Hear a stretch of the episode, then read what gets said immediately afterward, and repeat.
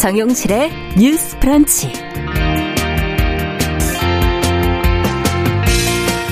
안녕하십니까 정용실입니다. 몸집은 크고 실적보다 빚이 많은 공기업들의 방만 경영이 꾸준히 비판을 받아왔는데요. 자 어제 국무회의에서 이를 개선하기 위한 방안이 논의가 됐습니다. 윤석열 대통령은 호화 청사를 매각하라는 주문도 했는데요. 자 어떤 부분을 중요하게 들여다보고 고쳐 나가야 될지 같이 한번 생각해 보겠습니다.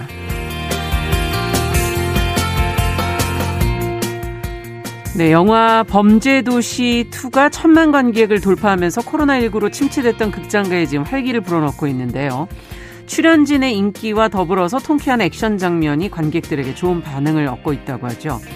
자, 영화의 폭력성 그리고 소수자 재현 문제 등과 관련해서는 좀 생각해 볼 부분이 있다고 하는데요.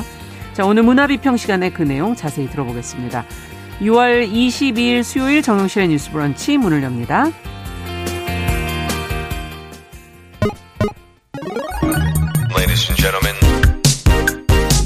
새로운 시각으로 세상을 봅니다. 정용실의 뉴스 브런치 뉴스픽. 네, 정용실의 뉴스 브런치 오늘도 많은 분들이 유튜브 그리고 콩앱 라디오로 들어와 주셨네요. 감사드립니다. 자, 첫 코너 뉴스픽으로 시작을 하겠습니다. 월요일 수요일 이 두 분과 함께하고 있죠. 전혜연 우석대 기공 교수님 안녕하세요. 안녕하세요. 전혜연입니다. 네, 조론 변호사님 안녕하세요. 네, 안녕하세요. 조론입니다. 자, 오늘은 앞서 말씀드린 내용부터 먼저 좀 짚고 넘어가야겠습니다. 윤석열 대통령이 어제 국무회의에서 공공기관 방만 경영을 과감하게 개선해야 한다면서 뭐 호화청사 매각이라든지 고연봉 자진 반납 등이 거론이 됐다고 하는데 자, 이 공기업 방만 경영에 대한 그 인식은 어떤 것인지 또 어떤 방안들이 지금 이야기가 되고 있는지 보도 내용부터 정 교수님께서 먼저 좀 정리를 해 주시겠어요? 예, 일단 공공기관이라는 의미가 굉장히 포괄적으로 쓰이고 있기 때문에 네. 알리오 공공기관 경영정보 공개 시스템에 나온 내용을 중심으로 제가 요약을 한번 해보겠습니다. 예. 공공기관이라는 것은요, 일단 제가 지자체 산하는 빼고요, 음, 정부 네. 중심으로 말씀을 드릴 텐데 정부의 투자, 출자 또는 정부의 재정 지원을 통해서 설립이나 운영되는 기관인데요. 음. 공공기관의 운영에 관한 법률에 따라서 기획재정부 장관이 매년 지정을 합니다. 아. 그 수가 350개, 350여 개 정도인데요. 네. 지금 살펴보면 구체적으로 들어가면 공기업이 36개가 있습니다. 네. 이 공기업의 경우에는 직원 정원이 50여 명, 총 수입액이 30억 원, 자산 규모가 10억 원 이상이어야 되는데요. 예. 중요한 것은 총 수입액 중 자체 수입액이 차지하는 비중이 50% 이상인 경우가 여기에 해당이 됩니다. 네. 시장형과 준시장형이 있고 다시 준정부 기관이 있는데 제가 지금 수입액 말씀드렸잖아요. 예. 규모도 있지만 총 수입액 중 자체 수입액이 차지하는 비중이 50% 미만인 공공기관이 있는데 예. 기금관리형과 위탁지폐형이 있습니다. 어. 기금관리형 뭘 생각하면 쉽냐면은 국민체육진흥공단, 예, 예. 예, 근로복지공단 이런 것이 기금관리형이고요. 위탁지폐형은 한국국제협력단, 예. 한국장학재단 어. 있고요. 그리고 기타 공공기관이 220개입니다. 그래서 음. 이렇게 구성이 되어 있는데 윤석열 대통령이 21일 국무회의에서 이 공공기관에 대한 혁신 구조 조정을 강하게 지금 주문한 것으로 전해지고 있습니다. 네. 어, 경제가 굉장히 지금 어려운 상황에서 강도 높은 구조 조정이 음. 필요하다 이렇게 말을 했는데요. 예를 들면 어, 과하게 넓은 사무 공간 축소하고 음. 호화로운 청사도 과감히 매각해 비용을 절감할 필요가 있다라고 음. 비용적인 측면 하나 얘기했고요. 네. 두 번째로는 고연봉 임원진의 경우에 스스로 받았던 대우 반납하고 음. 과도한 복지 제도도 축소하는 솔선수범을 해야 된다라고 강조를 했습니다. 네. 그래서 이렇게 절약한 돈을 특히 어려운 이들에게 돌아가야 한다라고 했는데요. 네. 이에 따라서 기획재정부에 어, TF 테스크포스를 만들어서 구조 조정을 할 것으로 지금 전해지고 있고요. 네. 그 비용을 국고로 환수해서 음. 어뭐 어려운 이웃에게 돌아가도록 이런 음. 방안을 지금 지시한 것으로 지금 전해지고 있습니다. 네. 그리고 지금 알리오라던가 예. 어제 보도를 통해서 알려진 것을 다시 한번 좀 요약을 해두면 공공기관 수는 310개고요. 인력은 44만 명. 예산은 761조 원으로 알려져 있고요. 아. 어, 어제 기획 재정부 장관의 중심으로 네. 발제와 토론이 이루어졌었는데 이 국무회에서 나왔던 내용을 보면은 고비용 저효율 운영 문제가 심각하고 있다. 이런 문제의식에 대해서 공유한 것으로 전해지고 있습니다. 네. 공기업 문제는 뭐 비단 이번에 처음 나온 것은 아니긴 해요. 그래서 어, 개혁이 필요하다는 어떤 방향성에 대해서는 어, 공감하시는 분들이 꽤 있을 것 같은데 자, 어떻게 평가를 하시는지 지금까지 나온 내용들 지금 이제 일단은 공공기관이 어떤 곳인가를 지금 좀 정리를 잘 해주셨는데 굉장히 생각보다는 좀 복잡하구나. 음. 국민들이 아, 아닌 것으로 알고 있었던 것도 음. 해당되는 것들도 있고요. 지금 비용의 문제와 연봉이나 복지제도 이것을 개혁하라 이렇게 이제 지금 두 가지 지적을 해주셨어요. 조 변호사님께서는 어떻게 보십니까? 네, 공공기관의 그 경영에 있어서 개혁이 필요하다라는 입장에는 많은 분들이 동의를 하실 겁니다. 네. 그리고 실제로도 공공기관이 민간 기업보다는 어떻게 보면은 적자 일 가능성이 좀일 높죠. 가능성이 네. 높고 사실상의 경영난에 이제 직면해 있는 건데요. 네. 그런 문제를 지금 지적을 해서 이런 음. 부분을 개선을 해야 된다라는 측면에서 뭐 화청사 매각이라든지 음, 고연봉자들의 음. 자진 반납 등을 이제 거론을 한 것 같습니다. 네. 그런데 과연 이 호화청사를 매각을 하고 음. 고연봉인 사람들이 그 자신의 월급을 반납을 하는 것이 그런 재정적인 문제를 어느 정도 정도 해결을 할 수 있을지가 조금 의문인 겁니다. 음. 이게 청사를 매각을 하고 연봉을 반납을 하는 게 네. 과연 그 적자를 다 메울 만큼 충분한 것인지 어. 아니면 이것은 어떻게 보면은 그냥 단순히 좀 보여주기 식의 어떤 개혁 이 음. 되는 것은 아닌지 그런 부분들을 우리가 좀 들여다봐야 될 것 같고요. 네. 사실상 그 공공기관 개혁은 정부가 바뀔 때마다 좀 화두로 떠올랐습니다. 그렇죠. 거기에는 이제 경영사의 시, 경영상의 실제 어떤 문제점을 개혁하기 위한 음. 비판으로도 나오지만은 그 정권에 맞는 인사를 다시 배치를 하려는 그런 음. 시도에 있어서의 공공기관의 개혁도 거론된 적이 있어서 이번에는 그런 정권이 바뀌어 따라서 어떤 인사의 변동이라든지 음. 그런 부분에 대한 하나의 겁주기식의 이런 개혁을 맺힐 것이 아니라 음. 실제로 이게 왜 경영난이 심해지고 있고 이런 부분을 음. 겉에서만 건들 것이 아니라 구조적으로 어떻게 해결을 해 나갈 수 있을지 네. 근본적인 문제를 다뤄봐야 하는 시점이 아닐까 그런 생각이 듭니다. 네. 자, 그렇다면 정 교수님께서는 어떻게 보시는지 지금 뭐 특히 적자나 문제가 더 심각하다고 생각되어지는 그 공공기관들의 그 순위가 나왔지 않습니까? 음, 어떻게 보십니까? 그러니까 뭐 최근에 한전에 대해서 정치권에서 여러 가지 얘기도 나오고 또 가뜩이나 경제가 어려운데 전기요금, 가스요금, 올라간다. 지금 보도가 예, 예. 나왔죠. 근데 예. 이런 요금을 인상하면서 한전에 대한 어떤 경영 부분은 좀 문제가 있지 않느냐 이런 여러 가지가 이제 맞물려서 그렇죠. 아마 예. 대통령이 이런 발언으로 한 것으로 보입니다. 근데 저는 개혁이라는 말 자체는 늘 뭐 좋아요. 음. 그리고 경제가 어려운 시기일수록 공공도 같이 개혁을 해서 줄여야 될 예, 줄여야 된다라는 큰 예. 전제에 대해서는 저도 공감을 음. 하는데 변호사님이 말씀하신 것처럼 이게 뭐 사무공간 축소하고 이러는 음. 것으로 될 문제는 아니고 이건 약간 좀 음. 상징적으로 보여주는 의미라고 생각을 하고요. 네. 두 번째로 이제 복지 정책도 잘 살펴보면 이게 공공기관이라든가 공기업 중에 과연 공무원과 비교했을 때 과도한 복지 혜택을 누리는 곳이 음. 몇 군데나 될까? 이제 그걸 잘 파악을 해서 해야 되지. 실태 파악이 먼저다. 예, 벌써부터 예. 이렇게 마치 과하게 뭔가를 누리고 있는 것처럼 탁 해놓고 하면 굉장히 음. 또이 내부에서 반발이 있을 수가 있습니다. 음. 그리고 어, 이분들은 보통 공무원이 아니거든요, 신분이. 네. 근데 그렇다 보니 또 공무원과의 복지제에 대해서 차이 나는 부분도 많고 해요. 그래서 네. 그러면 면밀히 잘 살펴서 해야 되겠고, 제가 가장 걱정이 되는 건 뭐냐면, 이게 민간 기업과 달리 공공기관이기 때문에 상대적으로 긍정적인 측면도 있어요. 음. 예를 들면은, 민간은 사실 굉장히 효율성 중심, 특히 경제적 효율성을 중시하지만, 네. 공공기관은 공공의 가치를 지켜야 되기 때문에 직원을 채용할 때 과정에서부터 예. 뭐 장애인들이 차별을 받지 않는가 이런 과정을 굉장히 면밀히 음. 살펴야 되고 기관을 운영할 때도 이게 수익이 좀 덜 나더라도 이곳을 이용하는 장애인이라든가 국민들이 누릴 수 있는 음. 혜택이라든가 차별을 개선하는 제도가 있으면 해야 되는 거잖아요. 네. 비용이나 인력이 더 들어가더라도 해야 네. 되는 부분을 그래도 비효율적인 역, 음, 어, 부분이 있다는 말씀이시죠. 그렇죠. 이거를 예. 음. 수치로 계량화할 수 없는 효율성과 음. 공공의 또 충돌이 있을 수 있다라는 겁니다. 그래서 네. 그런 부분까지 축소되지는 않도록 좀 주의할 필요가 있다고 생각합니다. 네. 어떻게 보십니까? 이제 지금 어 구직자들의 어떤 뭐 복지라 든지 뭐 공기업의 연봉 안정성 이런 것 것들도 지금 어, 공무원과는 좀 다르다 이런 지적도 해주셨고요. 어, 조 변호사님께서는 이 부분은 또 어떻게 보십니까?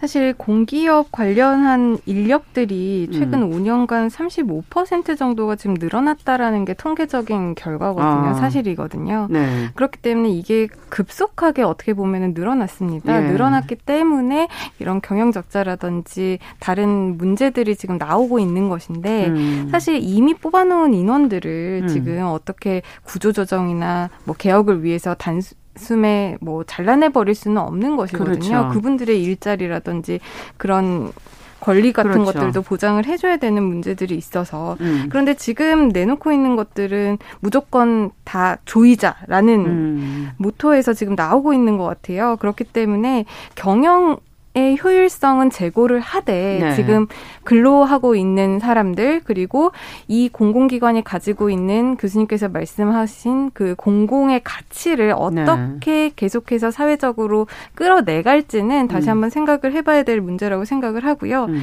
지금 정권이 바뀌면서 음. 예전에는 이제 공공의 가치를 중시를 그렇죠. 더 많이 했다라고 한다면 지금은 민간 주도의 경제를 강조를 하고 있고 음. 또 공공 부분의 어떤 슬림화라든지 효율화를 음. 추구를 하고 있잖아요. 네. 그렇기 위해서는 어느 정도 이제 정부 기조에 맞춰서 개혁을 해 나가는 게 바람직하지만 아까 말씀하셨다시피 공공기관은 어쨌든 간에 그 설립 가치 음. 자체가 약자에 대한 지원이나 투자를 하고 그렇죠. 또 국민들의 안전과 생명을 위해서 인력 충원이라든지 시설에 대한 투자를 할 수밖에 없다라는 점을 음. 조금 더 한 번 더 짚고 넘어가는 시간이 되었으면 좋겠습니다. 지금 두 분의 말씀을 지금 생각을 해보면 이 공기업 경영 평가 자체의 어떤 기준 같은 것들이 어떻게 마련돼야 될까 하는 것도 한번 생각해볼 부분이 아닌가 하는 생각이 들거든요. 그 어떻게 보십니까? 보도 나온 걸 네. 보면 공공기관 경영 평가에서 전 정부에서는 사회적 가치 라는 부분이 있었고요. 네. 그런데 앞으로 그 사회적 가치 비중은 줄이고 부채를 비롯한 재무성 예. 이 부분은 배점을 강화한다라는 겁니다. 음. 사회적 가치라는 건 뭐냐면요. 예를 들면 일자리 창출과 관련된 점수가 있고 음. 균등 기회와 사회 통합 점수가 있고 네. 상생 협력 및 지역 발전 윤리 경연 이런 예. 배점 기준의 점수가 다 되어 있는데요. 네네. 이 비중을 축소하겠다라는 겁니다. 예. 근데 저는 이 부분은 좀 신중해야 된다. 왜냐하면 음. 균등기회와 사회 통합이라는 걸 제가 아까 말씀드린 장애인 채용이라던가 또는 지역 인력 채용이라던가 그렇죠. 이런 부분은 또 공공기관이 수행하지 않으면 민간 기업에서는 하기 굉장히 어려운 부분이죠. 부분이에요. 네. 그래서 이 부분을 조금 저는 좀 섬세하게 접근해야지 음. 단순히 경제적인 숫자로 할 수 있는 부분하고 접근하면 조금 위험하다 이런 생각이 들고 음. 제가 예를 하나 들어보겠습니다. 네. 어떤 기관에서 굉장히 타이트하게 재무를 관리하려고 해요. 그러면 여직원들을 뽑을까요? 안 뽑을까요? 글쎄요. 아무래도 숫자를 줄일까요? 이런 편견이 있습니다. 네. 제가 말하는 건 100% 그렇다는 음. 것이 아니라 예를 들면은 여직원이 어, 여기에 입사해서 결혼해서 출산휴가라던가 이런 걸쓸 확률이 있잖아요. 네. 그럼 경영에 있어서의 변동사항이 생기는 음. 건데 이런 걸 자꾸 재정적인 효율로만 관리하려다 보면 음. 그런 현상에도 일부 영향을 미칠 수 있다는 그렇죠. 겁니다. 그래서 음. 그런 부분 봐야 되는 거고요. 또 하나 저는 뭐냐면 다만 조금 제가 이런 부분이 필요할 수 있겠다라는 것은 지금 공공부문 개혁과 관련해서 연공 서열 중심으로 된 보수 인사 체계를 어떻게 아. 할 것인가에 대한 논의는 이건 끊임없이 예전부터 문제가 된 부분이에요. 네. 그래서 뭐 민간과 뭐 공공 영역 모두에게 지금 사실 많이 언급되고 있는 예, 부분이죠. 그렇습니다. 네. 그래서 연공 서열을 완전히 뒤집기는 어렵지만 문제는 음. 뭐냐면은 일을 잘하고 열심히 해보려는 젊은 직원들이 기회를 가질 수 예, 있는 연공서열 안에 갇히다 보면 기회를 못 갖고 승진도 너무 적어지다 아. 보니 이탈한 현상이 있을 수도 있다. 그래서 예. 이런 부분에 대한 논의는 좀 필요하다고 저는 생각을 합니다. 네. 네, 교수님께서 이제 경영 평가의 기준에 대해서 말씀을 해주시면서 예. 그 사회적 가치 구현이라는 평가 항목이 예. 있다라고 말씀을 해주셨는데 지금 이 부분에 대한 비중을 낮추겠다라는 거거든요. 음. 이번 정권에서는. 네. 근데 이것이 어떻게 문제가 된 것이냐면. 음. 어, 지금 공기업이나 공공기관을 평가를 할때 음. 우리가 100점을 기준으로요. 경영 관리가 55점, 네. 그리고 주요 사업에 관한 배점이 45점 음. 이렇게 해서 100점 만점입니다. 네. 그런데 그 경영 관리라는 그 55점 안에 경영 전략 리더십 부분이 있고요. 예. 사회적 가치 구현이 있고 업무 효율 조직 인사 재무 관리, 음. 보수 및 복리 후생 관리, 그리고 혁신과 소통 이렇게 여섯 가지 항목이 있습니다. 아. 근데 이 여섯 가지 항목이 그러면 그 55점을 구성을 하고 있는데 예. 그러면은 55를 여섯 가지로 나누면 대충 9점씩이잖아요. 9점 그럼 네. 이 모든 항목이 다 9점 정도로 균형을 이루고 있느냐? 근데 지금 그게 아니라는 거죠. 예. 지금 사회적 가치 구현이 24점입니다. 아. 그리고 경영 전략이나 리더십 부분이 6점, 업무 효율이 5점. 이렇다 보니까 특히 이 사회적 가치 구현이라는 게 지금 24점인데 네. 이게 그 전 정권에서 신설된 항목이거든요. 예. 기존에는 이런 것들을 이제 경영 평가를 할 때 기준으로 삼지 않았지만 이게 신설이 음. 됐는데 꽤 비중이 높게 지금 신설이 됐습니다. 음, 그러다 보니까 공공기관의 음. 어떤 평가를 함에 있어서 사회적 가치에만 너무 지나치게 중점을 두고 음. 있는 것이 아니냐라는 것을 지금 현 정권에서는 이것을 지금 아. 손보겠다라는 거고 네. 대신에 기관의 경영 전략이라든지 업무 효율에 지금 네. 분배된 점수를 높이겠다라는 음. 건데 이 부분은 조금 손볼 필요는 있다고 저는 생각을 합니다. 음. 아무래도 공기 공공기관이 물론 공공의 가치도 아까 말씀드린 것처럼 저는 굉장히 중요하다라고 생각을 하고 있는데 네. 지금 적자가 너무 심하고요. 음. 세계적으로 경제가 계속 지금 나아질 기미가 보이지 음. 않고 있습니다. 음. 이 상황에서 업무의 효율이라든지 음. 아니면 경영 전략에 있어서의 어떤 구체적인 이 공공기관이 성장할 수 있는 음. 그런 계획은 세우는 게 중요하기 때문에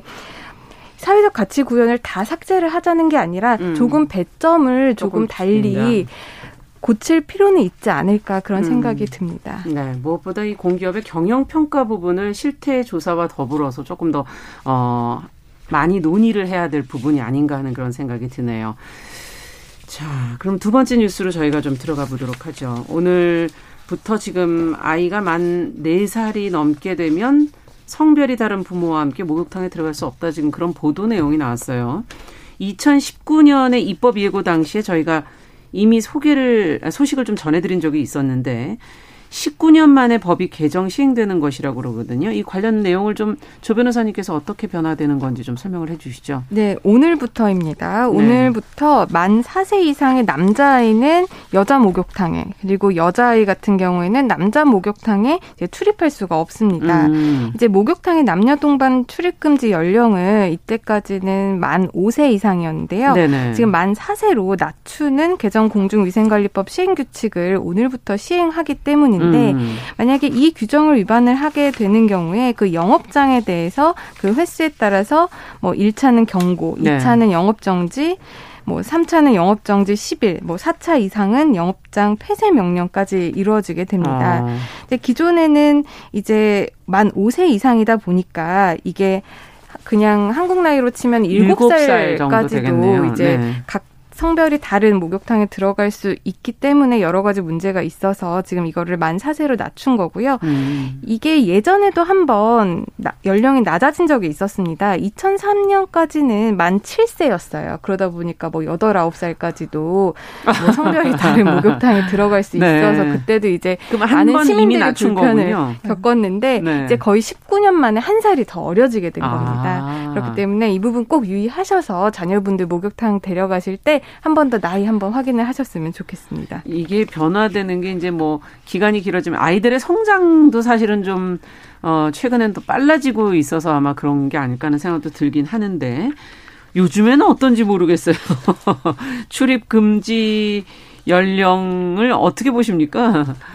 근데 저는 이거 예전부터 좀 취재를 우리가 하고 다루기도 예. 했는데 하도 현장에서 민원이 많이 제기되니까 아. 그런 민원을 좀 들었던 것 같아요. 근데 어떤 민원이 저는 조금 유심히 봤냐면 예, 예.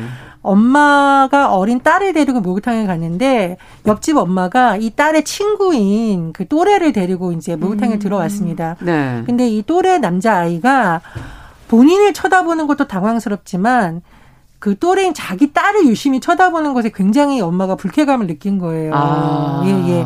그리고 보통 전문가들이 얘기를 하기를 3세에서부터 한 5세 정도, 6세 정도부터는 예. 성에 대한 인식을 갖고 있고 아 엄마 아빠의 신체 구조가 다르다는 것에서 관심이 높아지기 때문에 음. 목욕탕에 가면 호기심에서 굉장히 뚫어지게 쳐다보고 이런 현상이 나타날 수 있다라는 아, 거예요. 아, 그 자연스러운 그러니까, 현상이군요. 예, 예, 예. 근데 이제 문제는 이 시선을 받는 사람들의 입장에서는 당황스럽죠. 굉장히 당황스럽고 예. 말씀해 주셨듯이 요즘 아이들이 키도 크고 이러다 보니 얘를 또 어린아이로만 여길 수 있느냐 때문에 분쟁의 현장에서 아. 이런 경우가 있다고 해요. 그래서 예. 저는 조금은 필요하기 때문에 만들어졌다고 생각을 하는데 다만 일일이 아이들에게 그걸 저기 주민등록증도 없는데 검사하기 어렵다는 지적도 나오고 있어서 아 그렇군요. 네. 주민등록증 사실상 그 아이들의 성장이 네. 많이 빨라졌기 때문에 네. 그리고 그런 시선에 대한 인식이 예전과는 조금 많이 달라졌기 때문에 어. 이번에 이렇게 나이가 어려진 걸로 보이는데요. 네. 그런 것뿐만 아니라 저는 요즘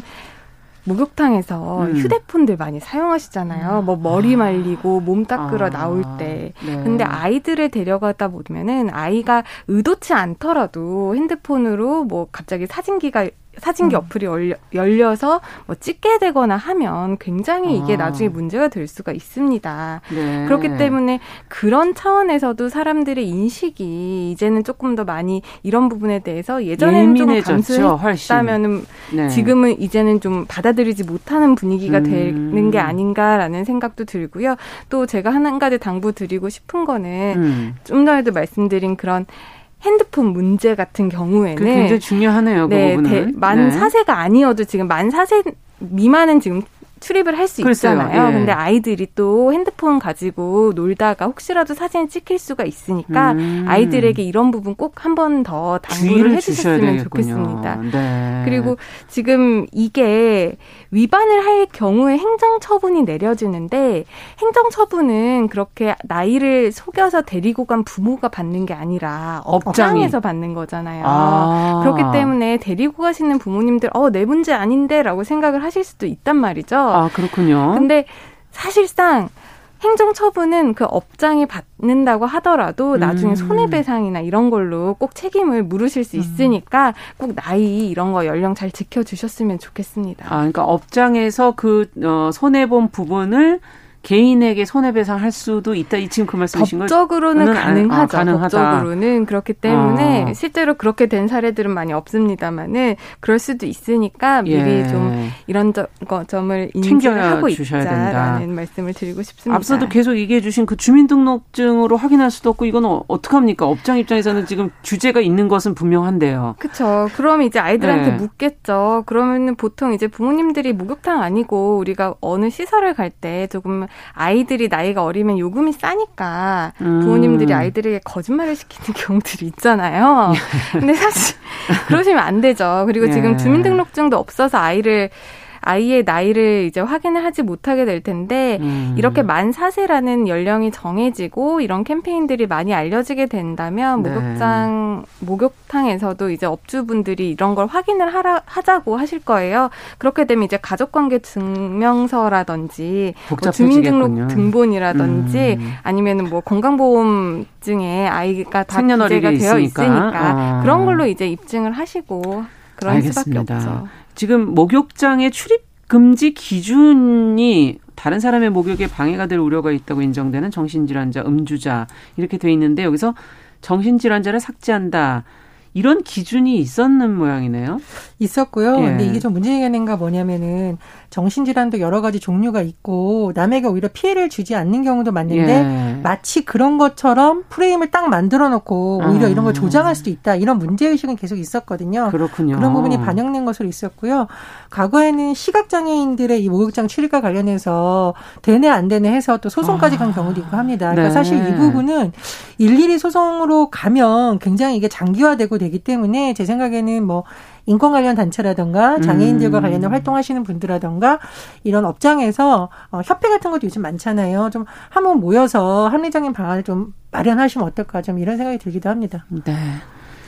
자, 오늘 얘기는 여기까지 들어야 되겠네요. 뉴스픽 조으론 변호사 전혜영 교수 두 분과 함께 이야기 나눠봤습니다. 말씀 잘 들었습니다. 감사합니다. 감사합니다. 감사합니다. 네, 뉴스픽 조으론 변호사 전혜영 교수와 함께했습니다. 정용실의 뉴스브런치 1부 마치고 저는 잠시 후에 돌아오겠습니다.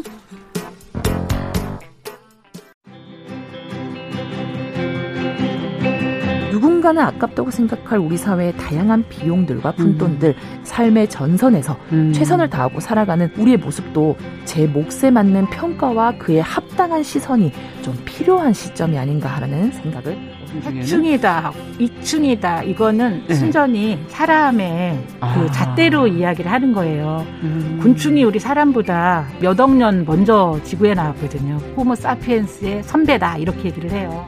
남성의 입장에서 여성의 입장을 이해하는 사람인 거죠. 그래서 사실 이 역지사지의 태도가 한국 사회도 지금 필요한 것이 아닌가 그런 생각이 들고요. 세상을 보는 따뜻한 시선. 정용실의 뉴스 브런치.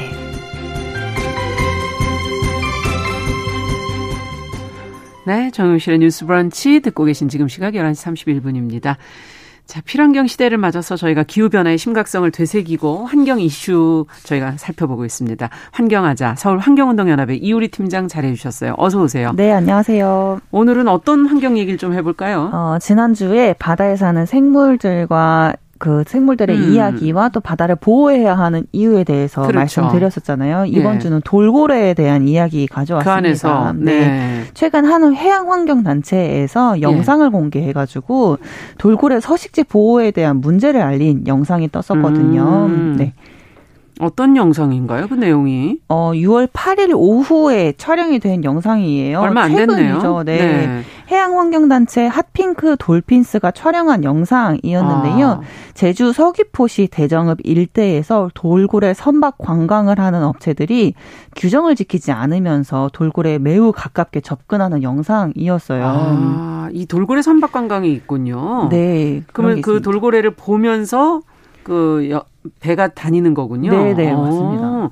그러면 가까이 접근한다는 건 어떤 의미입니까, 이게? 이게, 어, 상당히 어떻게 보면 돌고래한테 피해를 입힐 수 있는 그런 음. 이유이기 때문에 이 영상이 논란이 되었 었 거든요. 어. 어. 좀 영상에 대해서 자세히 설명을 드리면 이날 오후 2시 무렵에 네. 대정읍 앞바다에서 남방 큰 돌고래 약 70에서 80마리 정도가 모여서 한참 사냥을 하고 또 무리를 어울려서 놀이 활동을 하거나 음. 휴식을 취하는 모습이 보여졌었거든요. 예. 또 심지어 태어난 지 얼마 안 된 것으로 보이는 어린 개체들도 있었고요. 어. 이렇게 7, 80마리 정도가 큰 무리를 모여 무리를 이제 지어 가지고 음. 생활을 하고 있었는데 멀리서 이제 관광 선박 요트가 다가오는 것을 보고 돌고래 부리가 완전히 흩어져 버렸고요. 음.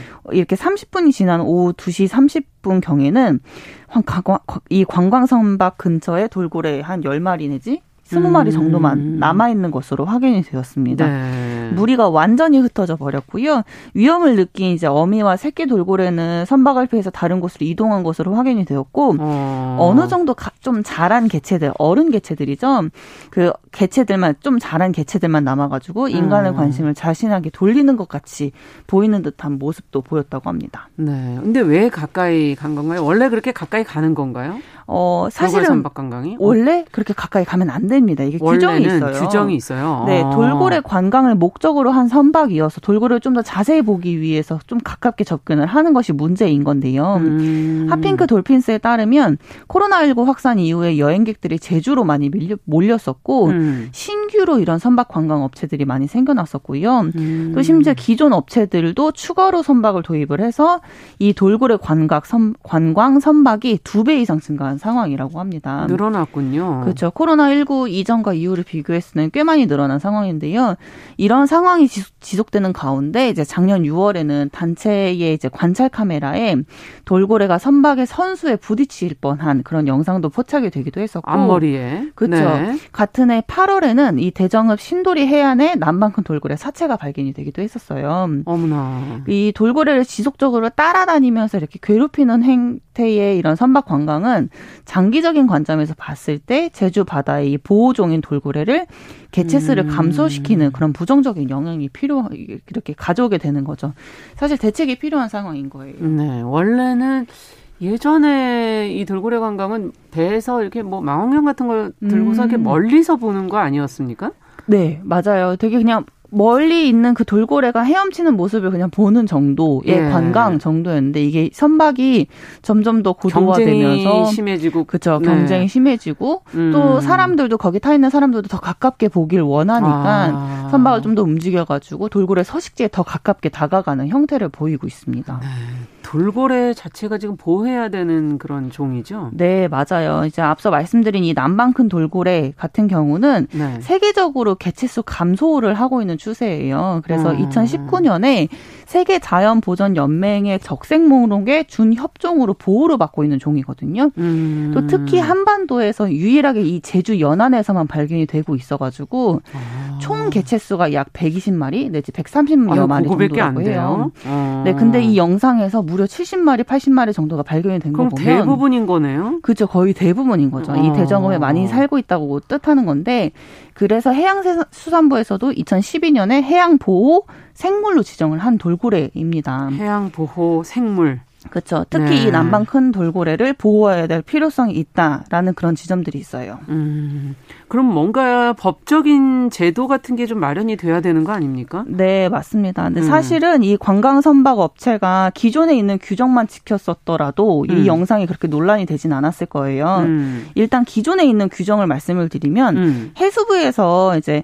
저희 시민단체들이 문제 제기를 계속 꾸준히 한 끝에 이제 보호종 돌고래 50m 이내에는 선박 음. 접근을 금지할 것을 규정을 내걸었었거든요. 네. 그런데 이 단체가 공개한 영상을 보면 뭐 50m는 뭐 별 그런 것도 아니고 거의 깔아 뭉갤 듯이 다가가는 모습이 보여져요. 아. 네, 이런 사례가 계속해서 발생하는 이유는 해수부나 제주도청에서 업체를 처벌하거나 불이익을 줄 수 있는 제도가 미비한 거예요. 그래서 강력한 단속도 못 하고 있는 거고 아. 이런 악순환 때문에 돌고래 서식지는 계속 파괴가 이어지고 있고 업체들은 그냥 규정이 미비 하나 그냥 그 정도 수준이니까 그냥 자발적으로 지키는 정도 수준인 거죠. 아, 그러니까 50m 이내 선박 금지 규정에 어, 어겼을 때 어떤 제재가 없다는 말씀이군요. 네, 큰 제재가 없고 실제로 뭐 과태료도 음. 굉장히 미비한 수준이어가지고 음. 그런 부분들을 더 강화해야 된다라는 목소리가 나오고 있습니다. 네, 자 그러면 어떤 제도가 좀 더 보완이 돼야 됩니까? 우선은 돌고래 보호 구역을 지정을 해야 할 것이에요. 보호 구역. 네, 맞습니다. 이 보호종 돌고래 대상 관광 시에 무분별한 관광이 되지 않도록 허가제도 도입을 해야 될 것 같고요. 음. 그리고 또 지금처럼 이게 규정 규정을 위반할 시에는 과태료보다 좀더더 강력한 벌금 제도를 마련을 해야 된다 생각이 듭니다. 음. 뭐 예를 들면 한 번 나갔을 때 과태료보다 더 많은 돈을 번다면 사실 과태료 내고 말지 이렇게 될 수 있거든요. 아. 그렇기 때문에 만약에 규정을 위반할 시, 그 계속 위반을 했을 시 네. 벌금 조치를 넘어서 영업 정지나 또 허가 취소까지 고려를 해야 되는 것 허가 같고요. 취소까지. 네. 현재 그 해수부 규정 위반 시 이 업체한테 과태료 최대 200만 원까지 부과를 할 수 있는 음. 해양 생태계법 개정안이 국회에 계류 중인 상황이라고 해요. 아 지금 현재는 과태료가 최대 200만 원까지 부과되는 그 법안이 네 맞습니다. 네. 이 최대 200만 원까지 부과되지 않고 있어서 그래서 네. 개정안을 이제 국회에서 그건 아까 법안을 말씀하신 그런 보안 제도보다는 훨씬 더 약한 거네요. 어, 보안 제도보다 좀 더 강력한 법안이 지금 현재 그래요? 국회에 계류 중인 음. 상황인 거죠. 네. 근데 이제 이렇게 어서 빨리 국회가 열려가지고 이 개정안이 처리됐으면 하는 바람입니다. 음. 네. 아까 말씀해주신 그런 보안 해야 될 부분보다는 조금 어, 미비하지만 그래도 이제 그렇죠. 현재 네. 제도보다는 좀 나은 것들이 지금 네. 이제 계류돼 있는 상태다. 정리를 좀 해볼까요? 어, 제주 앞바다에 서식하는 마, 말씀드린 이 남방큰 네. 돌고래가 물질하는 제주 해녀들을 알아볼 정도로 굉장히 똑똑한 돌고래라고 아. 해요. 그래서 같이 해녀들이랑 어울려 놀 정도로 되게 똑똑한 바다 생명인데요. 음. 이 이 바다 생명이 남방큰 돌고래가 또 한방 한반도에 몇 개 몇 마리 서식하지 않고 있고 해양 보호 생물로 지정이 음. 되어 있는 돌고래이니 더욱더 이 돌고래를 지켜야 될 필요성이 있습니다. 예. 또 이번 영상 속에 제돌이 모습이 포착이 되어서 안타까움이 더 컸어요. 그때 일부러 풀어준. 어, 네 맞습니다. 네, 제돌이. 예. 제돌이는 이제 제주 바다에서 불법 포획이 되어 가지고 서울에 있는 이 서울대공원에서 돌고래 쇼에 동원이 됐던 돌고래이거든요. 그렇죠. 그리고 2013년에 이제 시민들의 요구로 제주 바다로 다시 돌아간 돌고래인데 네. 방류된 지 이제 9년째이거든요. 아. 9년 동안 되게 잘 지내고 있다가 이번 영상에 이 선박과 같이 이제 가깝게 닿아 있는 모습이 포착이 되어가지고 어. 안타까움이 좀 더 컸습니다. 네. 이게 제도리를 비롯해서 돌고래는 바다에 사는 생물이잖아요. 음. 제주 해안가에서도 충분히 돌고래가 뛰노는 장면을 볼 수 있거든요. 음. 우리 그냥 육지 이제 무태서 그런 모습들을 볼 수 있으니 음. 돌고래를 만약 보고 싶다면 먼 발치에서 바라보는 그런 것들을 함께 해주시기를 좀 부탁을 드리겠습니다. 네, 어떤 노력이 좀 필요하네요. 서환경운동연합 이효리 팀장과 함께 오늘은 돌고래 관광의 문제점, 필요한 대책이 뭔지 같이 생각해봤습니다. 말씀 잘 들었습니다. 네, 감사합니다.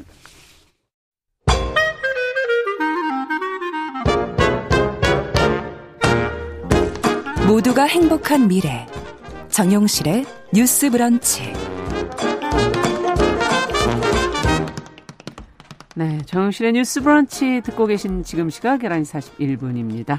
자, 이번에는 어, 대중매체와 사회문화 현상을 좀 자세히 까칠하게 들여다보도록 하죠. 오늘도 어, 손희정 문화평론가 자리해 주셨습니다. 어서 오십시오. 네, 안녕하세요. 오늘은 영화 범죄도시 2 얘기를 하자고 하셨는데 뭐 네. 최근에 보니까 뭐 많이들 보시는 것 같아요. 네, 천만 관객을 돌파했습니다. 예. 범죄도시 2가 6월 21일 어제를 기준으로 1,160만 정도의 관객을 아. 모았거든요.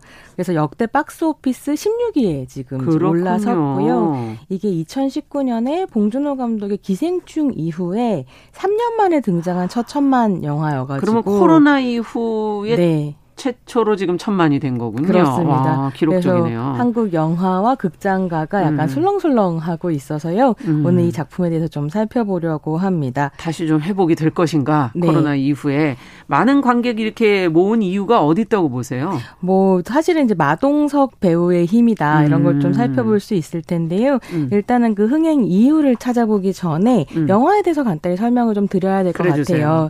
그러니까 영화 자체는 2017년에 개봉을 했었던 나왔던 범죄도시 1편의 속편입니다. 음. 1편에서 이제 마동석 배우가 연기를 했던 형사 마속도가 가리봉동을 배경으로 네. 희대의 악당인 장첸을 이제 맨주먹으로 때려 잡으면서 음. 한국 사회 정의를 바로 잡았었고요. 네. 당시에 윤계상 배우가 조선족 악당 장첸을 연기해서 아. 정말 큰 사랑을 받았었습니다. 예. 근데 범죄도시 2 같은 경우는 그 1편의 가리봉동 사건으로부터 4년 후를 배경으로 아. 하는데요. 마석도가 일하고 있는 금천서의 강력반에 예. 베트남으로 조, 도주한 용의자를 인도받아 오라는 임무가 이제 떨어지면서 음. 마석도와 그의 동료인 전일만이 베트남으로 갑니다. 아, 그럼 이번엔 해외로 가는 거군요. 예, 해외에서 이제 시작이 이제 사건이 네. 먼저 벌어지는데요. 거기에서 한국인을 납치한 뒤에 몸값을 음. 요구하고 음. 굉장히 잔인하게 살해를 하는 또 잔악무도한 악당인 강혜성이 등장을 음. 하는데요. 이 강혜성 캐릭터가 1편의 장첸 같은 음, 캐릭터인 음, 거죠. 손, 손석구 배우가 연기를 하면서 아. 또 주목을 끌고 있는데 이때부터 이제 두 사람 간에 쫓고 쫓기는 어떤 음. 제 추격전을 벌이는 이런 액션 활극이라고 할 수 있습니다. 네. 근데 도대체 왜 이렇게 그러면 천만 그렇죠. 관객이 코로나를 뚫고 나올 수 있는가 어, 보러 가게 되었는가라고 네. 하면 앞에서 말씀드린 것처럼 첫 번째로는 역시 배우들의 힘을 음, kub을 수 그러네요. 있을 텐데요. 네. 무엇보다 믿고 보는 마블리 아. 마동석의 특혜 파워가 이번에 이제 확실하게 확인이 되었다 아. 할수 있겠습니다. 이 마석도라는 캐릭터의 이름에서도 볼 수 있듯이 주인공이랑 한국 사회에서 소비되는 마동석의 이미지 자체가 음. 분리가 사실 안 되거든요. 맞아요. 그래서 그냥 마동석을 스크린으로 옮겨 놓으면 마석도인 음, 구분하는 맞아요. 것이 의미가 없는 어떤 캐릭터입니다. 근데 원래 영화 역사에 굉장히 유구하게 배우 자체가 장르가 되는 배우들이 있거든요. 그런가요? 예, 그래서 우리에게 친숙한 예를 좀 들어보자면 예. 컨대 나문희 배우라든가 아. 차태원 배우 같은 사람들이 예. 있는 거죠. 나문희 장르, 차태원 장르가 있는데 아. 사실 이런 식의 장르를 이어가고 있는 게 마동석 배우라고 음. 할수 있는 거죠. 그래서 범죄도시 2와 함께 마동석 음. 장르가 이제 완성되었다. 라는 평가를 받을 수 있을 것 같고요. 예. 여기에 나의 해방일지에서 음. 부시로 이제 엄청나게 사랑을 받았던 예. 손석구 배우가 등장을 하면서 예. 그 손석구 배우의 팬덤이 극장가로 그대로 옮겨갔다. 아. 그래서 이게 지금 흥행을 견인하고 있다. 이렇게 이제 평가를 받고 있습니다. 미리 예상은 못했을 텐데요. 그러니까요. 이게 사실은 2021년에 완성된 작품이어서 나의 아, 해방일지가 네 이렇게 이제 터질 거라고 사실 몰랐을 수도 있는데, 그쵸. 네 손석구 배우가 워낙에 이제 포, 그러니까 가능성을 가지고 있는 배우였기 음. 때문에 아마 시기가 잘 맞았던 것 같다라는 그러네요. 생각이 들고요. 두 번째로는 단순 명료한 줄거리를 음. 뽑을 수 있을 것 같습니다. 음. 그러니까 범죄도시 2의 흥행에 대해서 뺄 걸 뺄 줄 알았기 때문에 흥행했다라는 음. 평가가 나오는데요. 무엇보다 굉장히 신기한 게 한국 영화의 특징이라고 할 수 있는 어떤 심파적 요소가 확 빠지고 아. 캐릭터에게 구구절절한 사연이 전혀 없습니다. 그러니까 음. 마석도도 강해상도 왜 그런 캐릭터가 되었는지 아무런 설명이 없고요. 음. 사적인 관계가 하나도 등장하지 않아요. 그래서 그냥 참 심플하네요, 네, 정말. 공적인 영역에서 마석도는 예. 정의의 사도고 어. 강해상은 악당인 거죠. 근데 이렇게 캐릭터를 설명해주는 사연이 없다 음. 보니까 음. 어떤 식의 효과가 만들어지냐면 선과 악의 대결 구도가 아주 선명해지는 거죠. 아. 악당이 왜 저런 일을 하게 되었을까를 이해할 예, 게 필요가 없는, 거죠. 네, 예. 상황이 되면서 관객들은 굉장히 명쾌하게 음. 그냥 우왕좌왕할 필요 없이 마속도에게 바로 동일시를 하면서 강해상을 체포해야 된다라는 음. 마음과 함께 마속도와 달릴 수 있는 그러면서 이제 쾌속 질주 액션만을 즐 즐길 수 있는 요런 부분이 있고요. 예. 그러니까 우리 사는 게 너무 힘든데 사실 영화에서까지 그 감정 노동을 안 하게 해주는 부분이 아. 있는 거죠. 마지막으로 이게 굉장히 중요한 요소라고 생각하는데요. 산업적으로 좀 보자면 음. 코로나 방역 완화하고 독과점을 빼놓을 수가 없습니다. 어, 그건 무슨 얘기인가요? 이게 그러니까 개봉이 한 달 조금 넘는 시간 동안에 범죄도시가 전국 극장에서 상영된 횟수가 30만 9,460회 이거든요. 근데 이게 얼마나 많은지 가늠이 잘 안 되실 텐데요. 예. 비교를 좀 해봐드리자면 지금 한국 영화 역대 박스 오피스 1위가 명량입니다. 예, 예전에 1 예, 1,800만 정도 관객이 받고 예. 뭐 지하철을 타시면 그, 그 이제 승객 3명 혹은 2명 중에 1명은 이 영화를 봤다라고 아. 생각할 정도로 이제 많은 사람이 본 영화인데요.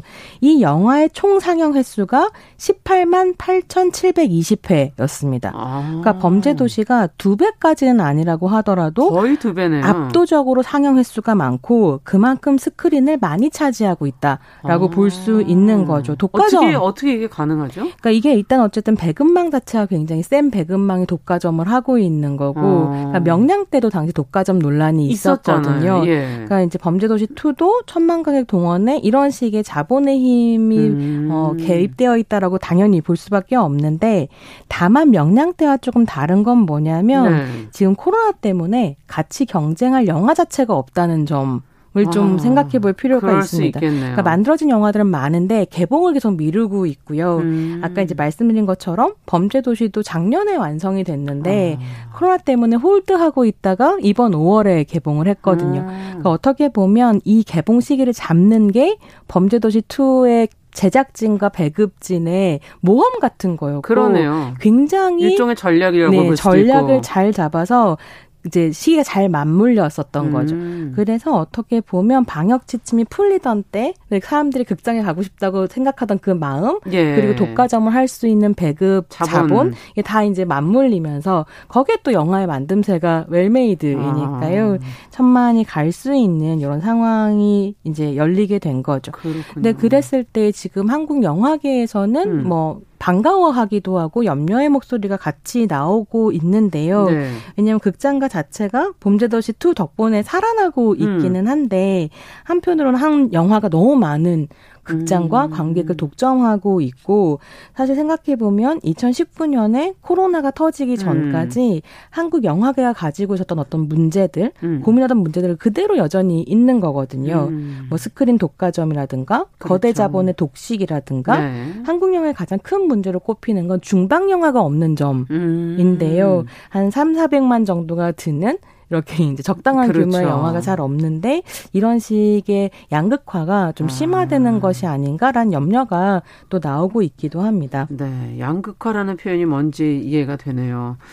자, 그런데 그러면 앞서 말씀해 주신 그 장르가 배우인 어, 네. 어, 그 주인공 마석도 네. 뭐 히어로물이 많지 않습니까? 네. 여러 히어로가 또 있고 네. 어떤 유형의 히어로인지 이게 음. 되게 재미있는 게요. 사실은 히어로가 많지만 한국형 히어로는 잘 없거든요. 그런가요? 네, 한국의 주인공들은 사실은 지구를 잘 못 지키는 경우들이 많은, 많은데 네. 드디어 이제 마석도에 이르면 K 히어로가 등장했다라는 아. 이야기가 나옵니다. 정말 만화 캐릭터 같기도 하셔서 네 너무 신나는 저도 보고 있으면서 네. 신나더라고요. 네. 그래서 팬들 사이에서는 그가 열어가고 있는 이 K 히어로의 세계를 음. 마동석 universe 라고 부르기도 아. 하고요. 왜냐하면 이 한 편의 영화에서만 이렇게 등장하는 게 아니라 계속 비슷한 영화들을 만들어 그렇죠. 왔거든요. 네. 그리고 언론에서는 마동석 브랜드라고 칭하기도 합니다. 음. 그러니까 이 마동석 배우 같은 경우에는 범죄도시 시리즈의 제작 겸 주연을 맡고 있거든요. 음. 그래서 몇 년 전부터 콘텐츠 창작 창작 집단인 팀 고릴라 라는 팀을 이제 이끌어 왔는데 음. 이 팀이 뭘 하냐면 영화를 기획하고 시나리오를 쓰는 팀입니다. 그래서 이 음. 팀워크 안에서 마동석 배우가 마동석 장르를 이제 구축해 온 거죠. 어. 그래서 팀골리라와 함께 범죄도시 시리즈도 계속 만들고 있고 다른 것도 네 앞으로 이제 8편까지 만들 거다 이런 식의 아. 계획을 밝히기도 했는데요. 예. 저는 이게 진짜 똑똑한 전략이고 재미있는 실험이라는 생각이 그러네요. 좀 들고 이런 게 우리나라에도 있었나요? 없었죠. 예, 최초라고 볼 수 있는 어떤 프로젝트이기도 아. 한 건데요. 그랬을 때 이 마석도라는 캐릭터 자체는 지난 한 10년 동안 팀 고릴라랑 마동석 배우가 여러 가지 실험들을 하면서 음. 한국의 관객들, 대중들이 좋아하는 마동석의 요소를 다 갖다가 붙인 거죠. 음. 그렇게 해서 그렇게 응축돼 해놓은 이제 캐릭터가 마석도인 건데 네. 죽지 않는 히어로, 어. 나쁜 놈은 반드시 잡는 히어로, 어. 해학적이기도 하고 이게 좀 놀라운데 사랑스러운 히어로 어. 이제 마석도의 등장으로 이어집니다. 네. 그 마블리라는 말이요. 사랑스럽다는 엄, 예, 엄청나게 근육질이면서 lovely한. 아. 그래서 어떤 식의 요 두 이미지 사이의 간극이 아. 마동석의 이제 엄청난 매력이기도 한 거거든요. 예. 근데 그랬을 때 이 범죄도시 2에 대한 관객 반응을 보면 어떤 음. 것들이 있냐면 이렇게까지 주인공 걱정이 안 되는 영화는 처음이다.